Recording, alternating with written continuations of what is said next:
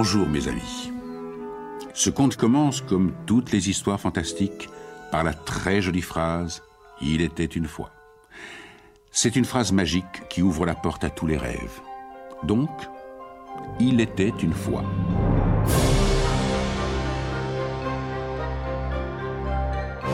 Pourquoi ça signifierait que ce n'est pas réel?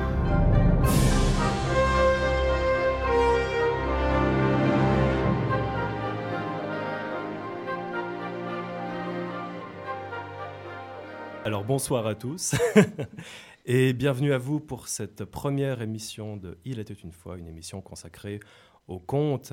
Il fait extrêmement moche à l'extérieur, donc j'ai envie de dire faites comme nous, mettez-vous au chaud et écoutez les contes qu'on vous a préparés. J'ai avec moi ce soir Rabab. Salut Rabab. Coucou. Comment tu vas? Euh, assez bien, il fait un peu froid. Donc c'est la première émission, bienvenue. Bienvenue pour ton premier live. Merci. On est très content de t'accueillir ici. J'ai aussi avec moi Lionel. Salut. Salut, Tu vas bien? Impec. Impec. Et avec nous, évidemment, l'inénarrable Mathilde à la technique. Salut tout le monde. Alors, on vous a préparé justement un petit florilège de contes qu'on va, qu'on va vous raconter ce soir. On va commencer par Mathilde qui va nous raconter un conte viking.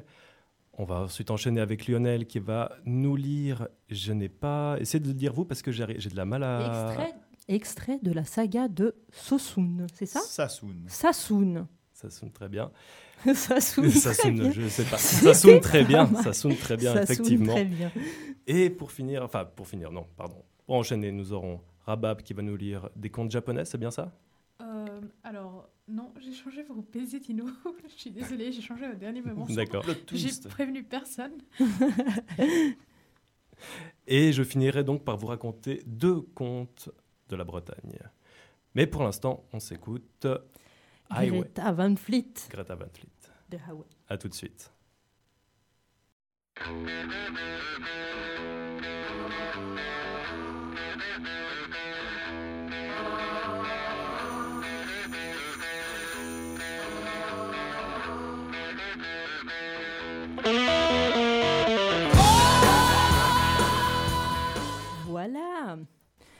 Voilà. Highway Tour sur Fréquence Banane. Donc, Mathilde, tu nous as préparé, il est très joli ton livre, Merci beaucoup. un petit conte viking. Oui, je préférais l'avoir en papier toujours. Alors, euh, en fait, c'est un conte euh, voilà, de la lé- des légendes vikings qu'on retrouve dans les sagas. Et puis, ça a été en fait euh, réécrit et rapporté par Neil Gaiman, qui est un, un écrivain britannique de science-fiction, aussi de BD. Trop bien. Voilà. Et je trouvais que c'était sympa euh, d'avoir un écrivain qui réécrit ça, quoi. Voilà. Donc, je me lance. Alors, la légende, ou plutôt conte nordique que je vais vous narrer ce soir, s'appelle Yggdrasil et les neuf mondes. Yggdrasil est un frêne puissant, le plus parfait et le plus beau de tous les arbres, le plus haut aussi. Il pousse entre les neuf mondes et les unit les uns aux autres. C'est le plus gigantesque de tous les arbres qui soient, et le meilleur. Le sommet de ses branches va au-dessus du ciel. Le frêne est si grand qu'il a ses racines dans trois mondes et qu'il est alimenté par trois sources. La première racine, et la plus profonde, plonge dans le monde souterrain, dans le Nilfheim, le lieu qui existait avant tous les autres. Au centre de ce monde de ténèbres se trouve la source toujours turbulente, Vergelmir, si assourdissante qu'elle évoque le bouillonnement d'un chaudron. Dans ses eaux vit le dragon Nidhogg, qui range sans cesse la racine par le bas. La deuxième racine va dans le royaume des géants du givre, vers la source qui appartient à Mimir. Il y a un aigle qui attend sur les plus hautes branches de l'arbre du monde et qui connaît bien des choses, et un faucon perché entre les yeux de l'aigle. Un écureuil, Ratatosk, vit dans les branches de l'arbre du monde. Il transmet à l'aigle les ragots et les messages de Nidog, le terrible dévoreur de cadavres, et vice-versa. L'écureuil leur raconte à tous les deux des mensonges et prend plaisir à provoquer leur colère. Il y a quatre cerfs qui broutent les énormes ramures de l'arbre du monde. En dévorant le feuillage et l'écorce, et un nombre incalculable de serpents à la base de l'arbre qui mordent les racines. On peut escalader l'arbre du monde. C'est à lui que s'est suspendu Odin en sacrifice, transformant l'arbre du monde en potence, et lui en dieu des potences. Les dieux ne gravissent pas l'arbre du monde. Ils voyagent entre les mondes au moyen du Bifrost, le pont arc-en-ciel. Seuls les dieux peuvent l'emprunter. Ils brûleraient les pieds de n'importe quel géant du givre ou troll qui tenterait de s'y hisser pour atteindre Asgard. Voici les neuf mondes. Asgard, demeure des As, c'est ici qu'Odin réside. L'Alfheim, où vivent les elfes lumineux. Les elfes lumineux sont aussi beaux que le soleil ou les étoiles. Midgard, qui est le monde des femmes et des hommes, celui où nous résidons. Le Jotunheim, où les géants du givre et ceux des montagnes errent, vivent et établissent leurs ailes. Le Vanheim, où vivent les Vannes.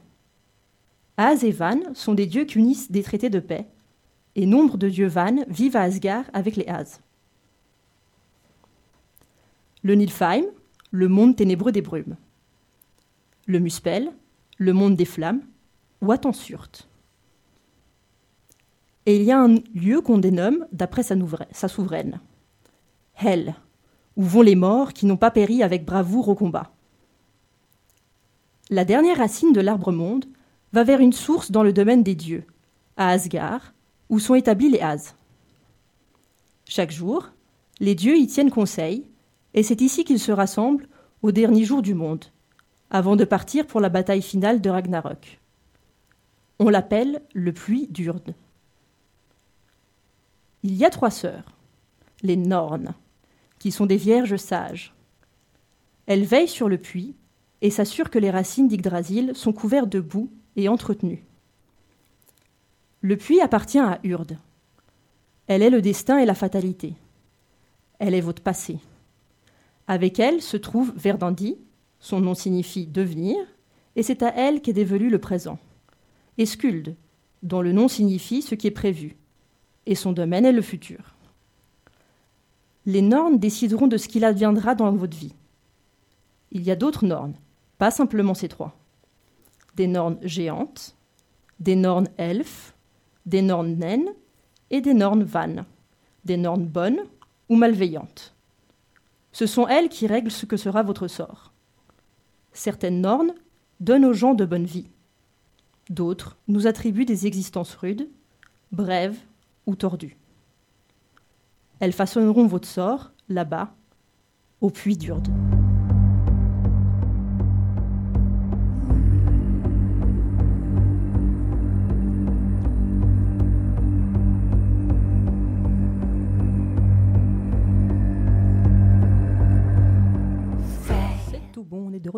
Norupo de Eilung.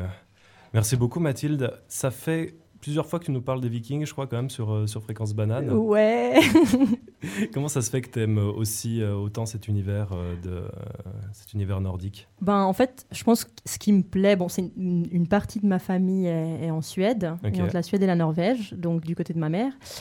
Et euh, bon, à part que mon oncle se plaît à me rappeler que j'ai du sang viking quand même, pas que du sang italien.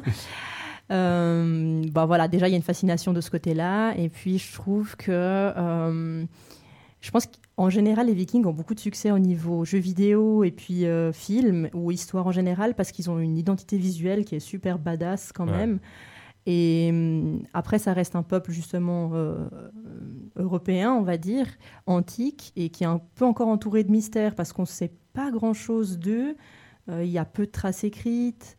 Donc euh, voilà, je trouve que voilà, ils sont vraiment euh, assez badass, mais en plus voilà, il y a tout, la- tout l'aspect magique, chamanique. euh, je pense que ouais, ça, ça me plaît bien un peu. euh, Mais c'est vrai que c'est un monde qui est très très très fantasmé en fait. Ouais, Et, totalement. je me souviens, c'était quand je regardais Vikings, j'avais vu que Wardruna la, la- la série. Enfin, Mm. qui, ils, euh, je crois qu'ils n'avaient plus envie de collaborer avec elle parce qu'ils trouvaient qu'elle renvoyait une, une image fausse des Vikings. D'accord. Et euh, ouais, c'est vrai que c'est un...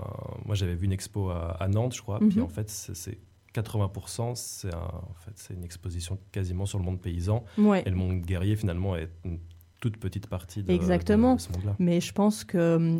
Bon, après, j'ai fait aussi euh, 7 ans de latin où, du coup, on a un peu eu l'occasion d'étudier justement les invasions euh, barbares et tout ça. Et je pense que justement, bah, ce qui fascine, c'est l'aspect guerrier parce que c'est ce que le continent, lui, a, a eu comme premier contact. Et Mm. donc, c'est ça qui reste.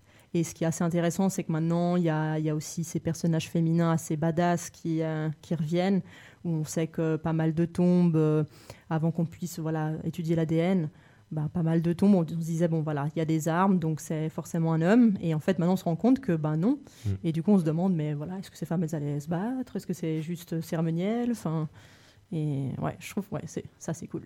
Trop bien, merci beaucoup. On va enchaîner sur un extrait de la saga de Sassoon par Lionel, Absolument. qui ouvre son livre à la bonne page. Petit marque-page toujours.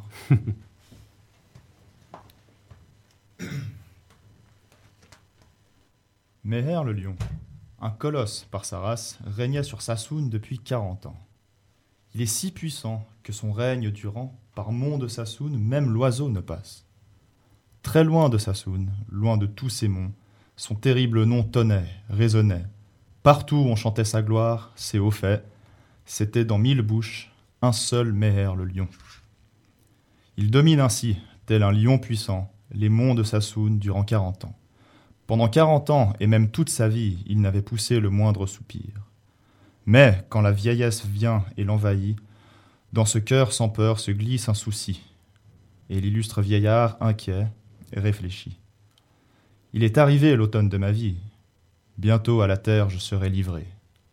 Ma gloire passera comme passe une fumée, passera l'effroi de ma renommée. Orpheline sera ma terre de Sassoon, mille braves ou mille monstres vont se redresser, tandis que je n'ai aucun héritier pour ceindre mon épée et défendre Sassoon. Et le vieux géant ainsi s'inquiétait. Et un jour, ses gris sourcils bien froncés, il réfléchissait, lorsque dans les cieux, un ange apparaît soudain à ses yeux, porté par les nus, venant lui déclarer Salut à l'illustre géant de Sassoon Jusqu'au trône de Dieu ta voix est montée, il te donnera le fils désiré. Mais tu dois savoir, roi de ces montagnes, que le jour même où l'héritier naîtra, ce jour vous mourrez, ta femme et toi. Que sa parole soit, répondit Meher. La mort est pour nous, et nous sommes à elle. Mais si en ce monde un fils m'est donné, à travers ce fils vivrons à jamais. Alors l'ange s'envole haut dans les nuages, et depuis le jour de l'heureux message, neuf mois et neuf heures furent vite écoulés, et Meher le lion eut un héritier. Son petit lionceau, David, il nomma, fit venir son frère, Oran tonnante voix. Royaume et enfant il lui remettra. Meher et sa femme moururent ce jour-là. C'était l'époque où, invincible, terrible, régnait sur Messire un Mesra Mélik. Et dès qu'il entend que Meher n'est plus, il lève une armée et attaque Sassoon. Ohan tonnante voix, bouleversé d'effroi, arrivant tête nue devant l'ennemi, se jette à ses pieds, le prie, le supplie. Sois dorénavant notre maître et roi, toujours à ton ombre nous vivrons soumis, payant nos impôts en humbles serviteurs. Mais ne détruis pas notre pays. D'un œil bienveillant, regarde mon peuple. Non, lui dit Mélik, ton peuple, ta lignée, tous devraient passer dessous mon épée, pour qu'à l'avenir, quoi que je vous fasse, l'épée sassouniote ne s'oppose à moi. Ainsi donc Ohan rassemble tout Sassoun, et emmène son peuple passer sous le joug. Seul David refuse. On voulut de force le mener jusqu'à l'épée de Mélik. Comme on le traînait, tiraillait très fort, l'enfant se secoue pour se libérer. Mais son petit doigt effleure un rocher, et en fait jaillir milliers d'étincelles. Il faut tuer ce fou encore dans son œuf, déclara le roi à tous ses seigneurs. Ô roi, lui dirent-ils, tu es si puissant, Sassoun est passé dessous ton épée.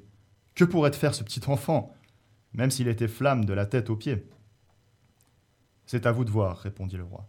Sachez, si un jour un malheur m'arrive, il viendra de lui, ce jour m'en est témoin. Quand cela survint, David le géant n'était qu'un enfant de 7 ou 8 ans. Mais pour cet enfant doté d'une puissance, un homme, un moustique, aucune différence. Hélas, l'orphelin est seul en ce monde. Quand même il serait le petit d'un lion. La femme de Hohan, méchante acariâtre, retient bien sa langue pour une ou deux fois, mais soudain un jour lance à son mari Je suis seul ici avec mille soucis. Pourquoi m'encombrer de cet orphelin? Il m'embête sans cesse, mange trop, ne fait rien. Je me décarcasse pour tous vos caprices. Je suis pas une serve, qu'il soit bien maudit. Laisse qu'il se débrouille, pour lui c'est bien mieux. Qu'il fasse quelque chose, qu'il travaille un peu. Elle recommence à gémir sans fin, elle pleure sur sa vie, maudit son destin. Qu'elle fut sur cette terre, malchanceuse aussi, puisque délaissée même par son mari. Ohan alla donc chercher l'enfant, et lui donna des chaussures de fer, lui mit à l'épaule une houlette de fer, et fit de l'enfant le pâtre de la ville, berger des agneaux. Le berger géant mène donc ses agneaux sur la haute montagne, et découvre les monts sublimes du Sassoun. Hé Chère montagne Montagne de Sassoun Lorsqu'il crie sa joie de sa terrible voix, par monts et vallées un boucan éclate. Toutes les bêtes sauvages sortent de leur terrier, perdues, affolées, ne savent où aller. L'une fuit par les monts, l'autre par la vallée. David les poursuit, court de tous côtés, et il les rattrape. Renards, lièvres, cerfs, loups. Les ramène, les mêle au troupeau d'agneaux. Au soir, mène en ville ce drôle de troupeau. Ça hurle, ça glapit, ça crie à rendre fou. Les citadins voient tout à coup ceci. Plein de bêtes sauvages, innombrables, arrivent. C'est un sauve qui peut. Les enfants, les vieux s'enfuient dans l'effroi. Laissant tous sur place, qui s'enfuit chez lui, qui se réfugie. Bien vite à l'église, on ferme porte, fenêtre, et sur la grande place arriva David. Tiens, ici les gens se couchent bientôt. J'ai ramené chèvres, chevreaux, agneaux, ouvrez vos portes et venez vite. Qui n'a qu'une bête en aura dix, qui en a dix en aura vingt. Levez-vous donc, plus vite enfin, venez rentrer vos animaux. Voyant que personne ne vient, n'ouvre sa porte, il va s'allonger sur la grande place. Sa tête sur une pierre pour la nuit s'installe. Là est fatigué jusqu'à l'aube, il dort. Les grands de Sassoun se groupent dès l'aurore, ils vont chez Ohan, lui dire Et alors, c'est quoi ça, Ohan? C'est qui ce vaurien? Tu nous as collé un fou comme berger. Renard, loup, lapin, pour lui, c'est tout un. Par la ville, ces bêtes courent de tous les côtés. Pour l'amour de Dieu, change sa tâche cette fois, sans quoi tout le peuple va mourir d'effroi. Et Ohan allait retrouver David. Oncle Ohan, attends, ne t'approche pas trop, tu vas effrayer les petits chevreaux. Un lapin tout gris, les oreilles dressées, prit peur et s'enfuit, soudain effrayé. David se leva, courut aussitôt, le suit par les monts, le mène en vallée, l'amène, le remet parmi les chevreaux. Oh, c'est difficile, tu sais, oncle Ohan. Dieu a dû bénir toutes les chevrettes noires. Quant aux chevrettes grises, très malignes elles sont. Ce sauve se disperse sur les flancs des monts. J'ai beaucoup couru hier, j'ai peiné, pour les rassembler et les faire rentrer. Ohan regardait David épuisé. Ses chaussures en fer étaient toutes usées, de même sa houlette jusqu'à la poignée, pour n'avoir couru, couru qu'une journée. Cher David, dit-il, je n'ai pas laissé toutes ces chevrettes noires t'épuiser autant. C'est le gros bétail que tu vas mener. Ainsi parle Ohan, et le jour suivant, il s'en va chercher, encore pour David, des chaussures en fer qui résistent à tout, une houlette en fer d'une centaine de lidres, fait de son neveu le vacher de Sassoun. Le berger géant conduit le bétail. Sur les monts de Sassoun, des monts sans pareil. Hé, mes chères montagnes, montagnes de Sassoun, Oh, comme il fait bon vivre sur vos monts Lorsqu'il crie sa joie de sa terrible voix, par monts et vallées, un boucan éclate. Et voici les fauves qui sortent des terriers, perdus, affolés, ils cherchent où aller. L'un fuit par les monts, l'autre par la vallée. David les poursuit, court de tous côtés, s'empare de panthères, lions, ours, tigres et loups, les ramène, les mêle à ses animaux. Au soir mène en ville ce drôle de troupeau. Ça gronde, ça rugit, ça hurle de partout. Nos pauvres citadins, soudain, que voient-ils? Une armée de fauves arrive sur la ville. C'est un sauve qui peut. Les enfants, les vieux s'enfuient dans l'effroi, laissant tout sur place. Qui s'enfuit chez lui, qui se réfugie? Bien vite à l'église, on ferme porte-fenêtre et sur la grande place arriva David. Tiens, ici les gens se couchent bientôt. Hé J'ai ramené buffle, vache, taureau. Ouvrez vos portes et venez vite. Qui n'a qu'une bête en aura dix. Qui en a dix en aura vingt. Laissez-vous donc, levez-vous, plus vite enfin. Venez rentrer tous vos bestiaux. Voyant que personne ne vient, n'ouvre sa porte. Il va s'allonger sur la grande place sa tête sur une pierre, pour la nuit s'installe. Là est fatigué jusqu'à l'aube, il dort. Au petit matin, les grands de la ville vont tous chez Ohan, y vont pour lui dire Ohan, notre frère, nous t'en supplions, même si sans berger nos bêtes doivent rester, débarrasse-nous donc de celui qu'elles ont, car d'un buffle ou d'un ours ne peut discerner. Il va nous amener le malheur sur la ville. Aux ours il la livre, il va la détruire. Ne dites plus David, dites géant de feu. Ohan est à bout, mais c'est son neveu. Un arc et des flèches, il lui prépare donc et l'envoie chasser là-haut sur les monts. Avec arc et flèches, David s'en alla, sortit de Sassoun et s'en éloigna. Il devint chasseur. Dans les champs de millet, des moineaux, des cailles tuaient sans arrêt. Le soir, il allait chez une femme bien vieille, très pauvre, sans enfant, une amie de son père. Et tel un dragon énorme, effroyable, s'allongeait, dormait ainsi près de l'âtre. Mais voici qu'un jour qu'il rentrait de chasse, la vieille en colère gronda, s'écria Ô David dit-elle, que ma mort t'emporte, sois digne de ton père, du nom que tu portes. Je suis une pauvre vieille, faible et sans enfant, sous le ciel de Dieu, que moi et mon champ. Pourquoi t'en vas-tu fouler, piétiner, couper mes ressources de toute une année? Ton père possédait une grande chasse gardée, du sommet Zedzmak jusqu'à Segachnar.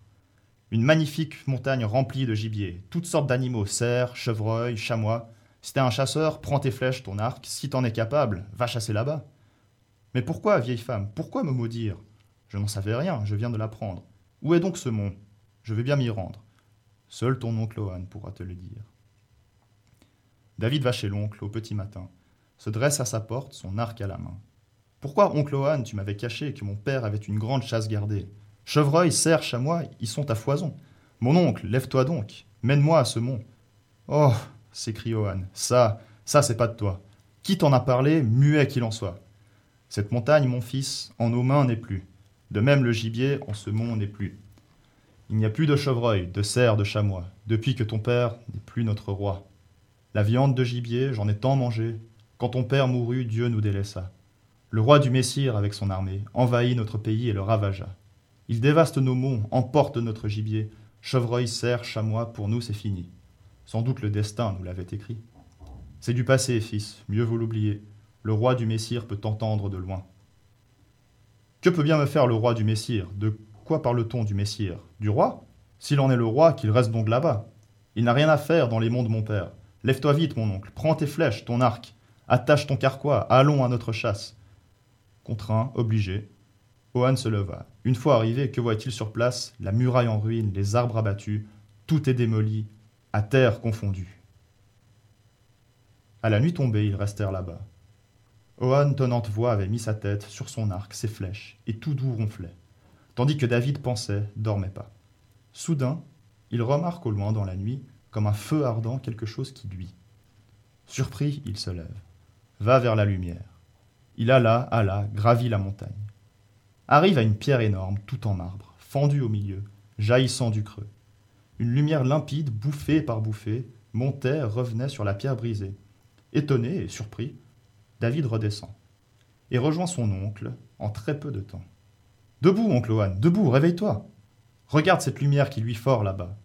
Une lumière est là, en haut de la montagne, tout en haut du mont sur une pierre en marbre. Réveille-toi, mon oncle, sors de ton sommeil. Quelle est cette lumière qui sort de la pierre? Owen se leva, fit un signe de croix. Oh, mon fils, dit-il, je lui offre la vie. Vois en ce mont puissant, c'est notre maroute. Un temple était là où la lumière luit. Celui de la Sainte Vierge, le temple Tcharkapan. Patronne de Sassoun, notre gardienne est là. Ton père y allait avant les combats, et se recueillait en ce saint endroit. Quand ton père mourut, Dieu nous délaissa avec son armée, le roi du Messire vint et détruisit notre temple là-bas. Cette lumière jaillit de son saint autel.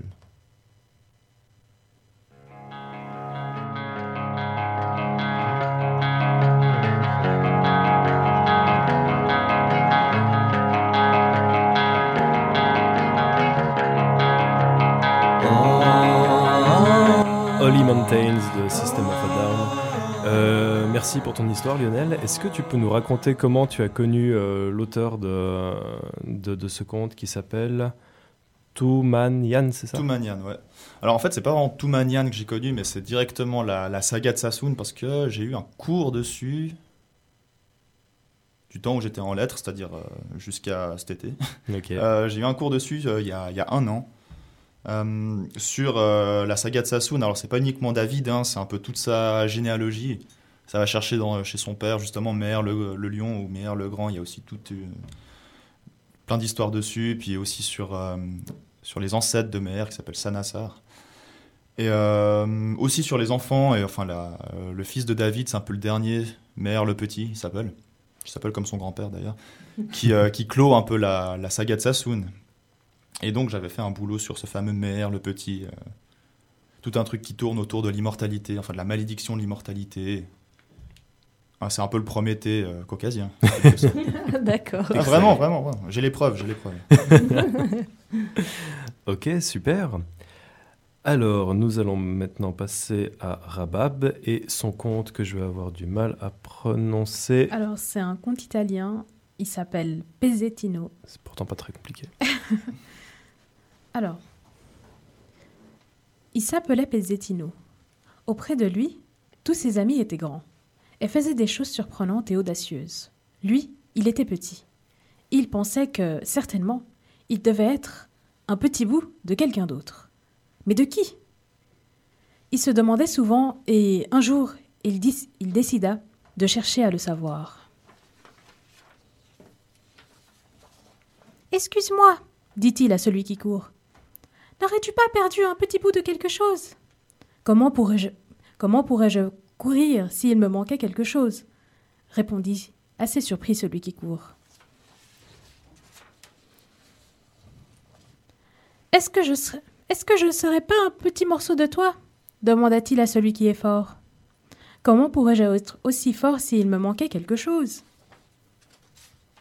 Quand celui qui nage vient à la surface de l'eau, Pezzettino lui fit la même demande. Comment pourrais-je nager s'il me manquait quelque chose répliqua celui qui nage, et il replongea dans l'eau profonde. Et toi, là-haut s'écria Pezzettino en grimpant vers celui qui grimpe. Est-ce que tu n'as pas perdu quelque chose Celui qui grimpe se mit à rire. Penses-tu que je pourrais escalader les montagnes s'il me manquait quelque chose Pezzettino interrogea aussi celui qui vole dans les airs. Mais les réponses étaient toujours les mêmes. Finalement, Pezzettino alla voir celui qui est sage, et qui vivait retiré dans une grotte. Maître, dit-il, ne suis-je pas un morceau de toi? Penses-tu que je pourrais être un sage s'il me manquait quoi que ce soit? Mais enfin, s'écria Pezzettino, il faut bien que je sois un morceau de quelqu'un. Comment pourrais-je savoir de qui?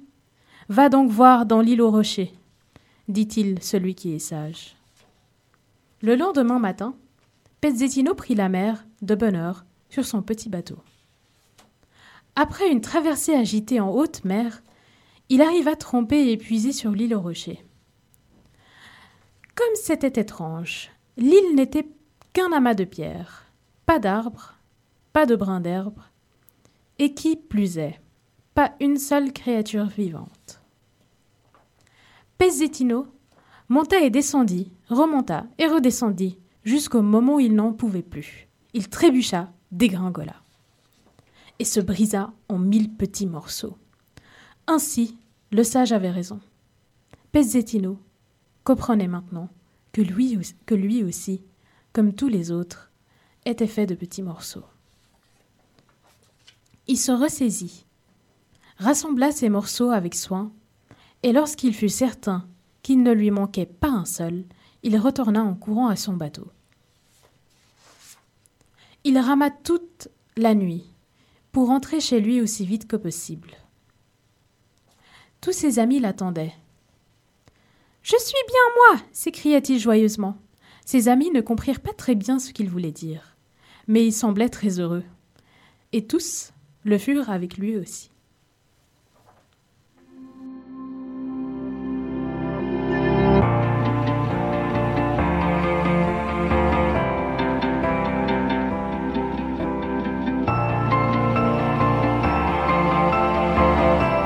Épiphanie de Jean sur Fréquence Banane. Merci beaucoup Rabab pour ton compte. Est-ce que tu peux nous dire où est-ce que tu as été le chercher? Comment tu l'as comment tu l'as trouvé ce, ce conte? Alors, c'est un conte que j'ai vu au théâtre de marionnettes quand j'avais 7 ans et qui m'a marqué. Je me souviens même de la chanson, parce qu'il y avait une petite chanson avec euh, le jeu de théâtre, c'était Pezzettino, petit morceau, se demande bien le bout de quelqu'un.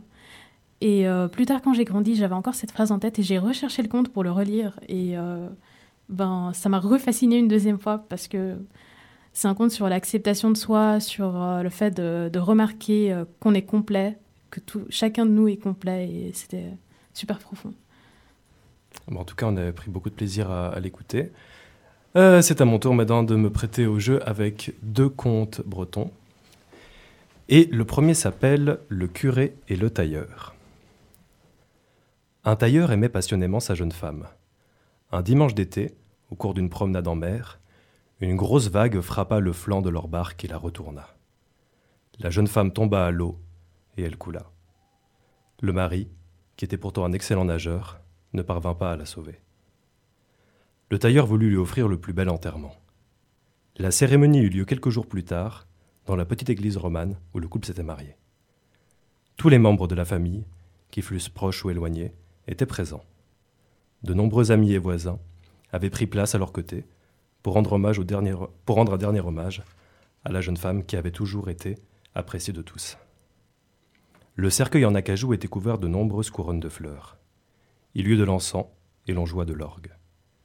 Le curé officia pendant une longue heure, et le veuf fut satisfait de la cérémonie. Il le fut beaucoup moins quand il eut en main la note à payer. À lui seul, le prêtre allait empocher quarante écus. Le tailleur trouva la somme excessive, mais il paya sans faire la moindre remarque. Quelques semaines plus tard, le curé eut besoin d'un nouvel habit. Il fit appel au tailleur. J'aimerais que vous me fassiez une soutane, digne d'un évêque, avec la belle étoffe que j'ai ramenée de Rome l'année dernière, lui dit-il. Elle sera digne d'un pape, monsieur le curé. Ne voyons pas trop, mon fils, ce serait péché par orgueil. Le tailleur s'installa dans le presbytère. Il coupa, battit, faufila, essaya, ajusta, cousit, surfila et doubla, maniant avec dextérité l'aiguille, le dé, le fil et les ciseaux durant près de trois jours tout en travaillant, il ne cessa de chanter les psaumes de Compli, de Matine, des Laudes et des Vêpres, qu'il avait appris quand il était au petit séminaire. Comme il avait la voix aigrelette, aigrelette pardon, le prêtre aurait bien aimé le faire taire. Mais plus il lui demandait de cesser, plus le tailleur chantait. Dès que la soutane fut terminée, le curé, satisfait, demanda ce qu'il devait. Quarante écus, répondit le tailleur sans sourciller. Le prêtre ne s'attendait pas à ce qu'il lui réclamât une telle somme. Il pensait qu'il aurait à payer au plus cinq ou dix écus. Quarante écus Mais vous êtes fou, mon fils Et vous alors? Vous m'avez pris la même somme pour chanter à peine une heure auprès de ma défunte femme. Moi, j'ai fait beaucoup mieux. J'ai chanté pendant près de trois jours, et en plus, je vous ai confectionné une soutagne digne d'un pape. Et ça, ça vaut bien quarante écus. Voilà pour la première histoire. Et là, j'ai beaucoup hésité entre lire deux contes, et il y en a un quand même que je voulais raconter ce soir. Et avant de commencer, je fais un gros big up à notre cher Gaël, notre président. Si tu nous écoutes, Gaël, sache que ce conte, il est pour toi. Ex-président, attention.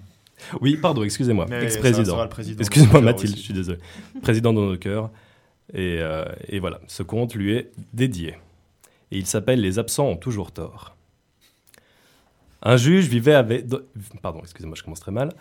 Un juge vivait dans un vaste manoir avec une jeune femme qu'il avait épousée sur le tard. Une servante nommée Catel et un valet étaient à leur service. Ce dernier, beau et fort, plaisait beaucoup aux deux femmes. Il s'appelait Gaël. Un jour, le juge dut s'absenter pour aller à l'autre bout du pays mettre de l'ordre dans les affaires de son parrain, qui venait de mourir sans laisser d'héritier direct, et lui avait légué tous ses biens. Je serai de retour la semaine prochaine, dit-il à son épouse avant de l'embrasser. Le soir venu, la maîtresse de maison confia à Catel qu'elle avait très peur de passer la nuit seule en l'absence de son mari. Si vous voulez, je peux dormir dans votre chambre jusqu'à son retour, proposa la servante. L'autre accepta. Les deux femmes se couchèrent dans le même lit. Dès que la chandelle fut éteinte, elles entendirent du bruit dans le grenier. Apeurée, la jeune femme murmura. Qui peut bien se trouver dans le grenier, qu'a-t-elle? Probablement quelques rats qui grignotent les vieux livres empilés sur le plancher. Les rats ne sont pas aussi bruyants. Je crois plutôt que ce sont des revenants. Appelons Gaël, il saura nous protéger. Tu n'y penses pas, qu'a-t-elle? Il va vouloir profiter de la situation. Il n'osera pas, madame. Et s'il tente de nous manquer de respect à nous deux, nous viendrons vite à bout de lui. Eh bien, va vite le chercher. La servante courut jusqu'aux dépendances, situées derrière, le, situées derrière le manoir, et réveilla le valet. Il s'empressa de la suivre. Il y a des revenants dans la maison, lui expliqua la femme du juge. Nous mourrons de peur, qu'a-t-elle et moi, si nous passons la nuit seuls. Moi, je ne crains pas les fantômes. Je vais rester ici et vous pourrez dormir en toute sécurité. Tu coucheras sur le plancher. Ce n'est pas très confortable, madame, fit remarquer Gaël. Il a raison, commenta la servante. Je ne vais quand même pas le faire dormir entre nous. Et pourquoi pas dit Catel. Je veux bien, mais à condition qu'il promette d'être sage.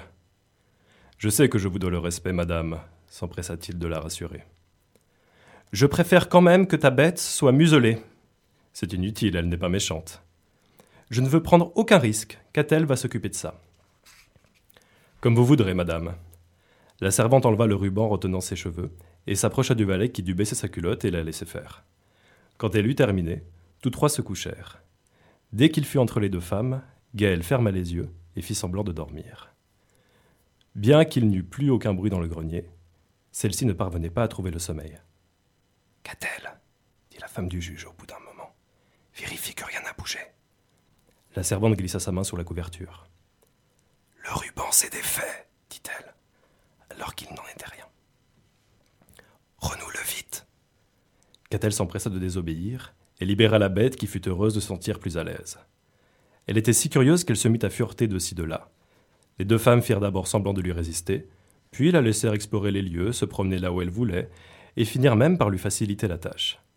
Cela dura cinq nuits, après lesquelles le juge rentra de voyage, interrompant sans le savoir l'agréable intermède que les trois protagonistes n'auraient pas été mécontents de prolonger encore un peu.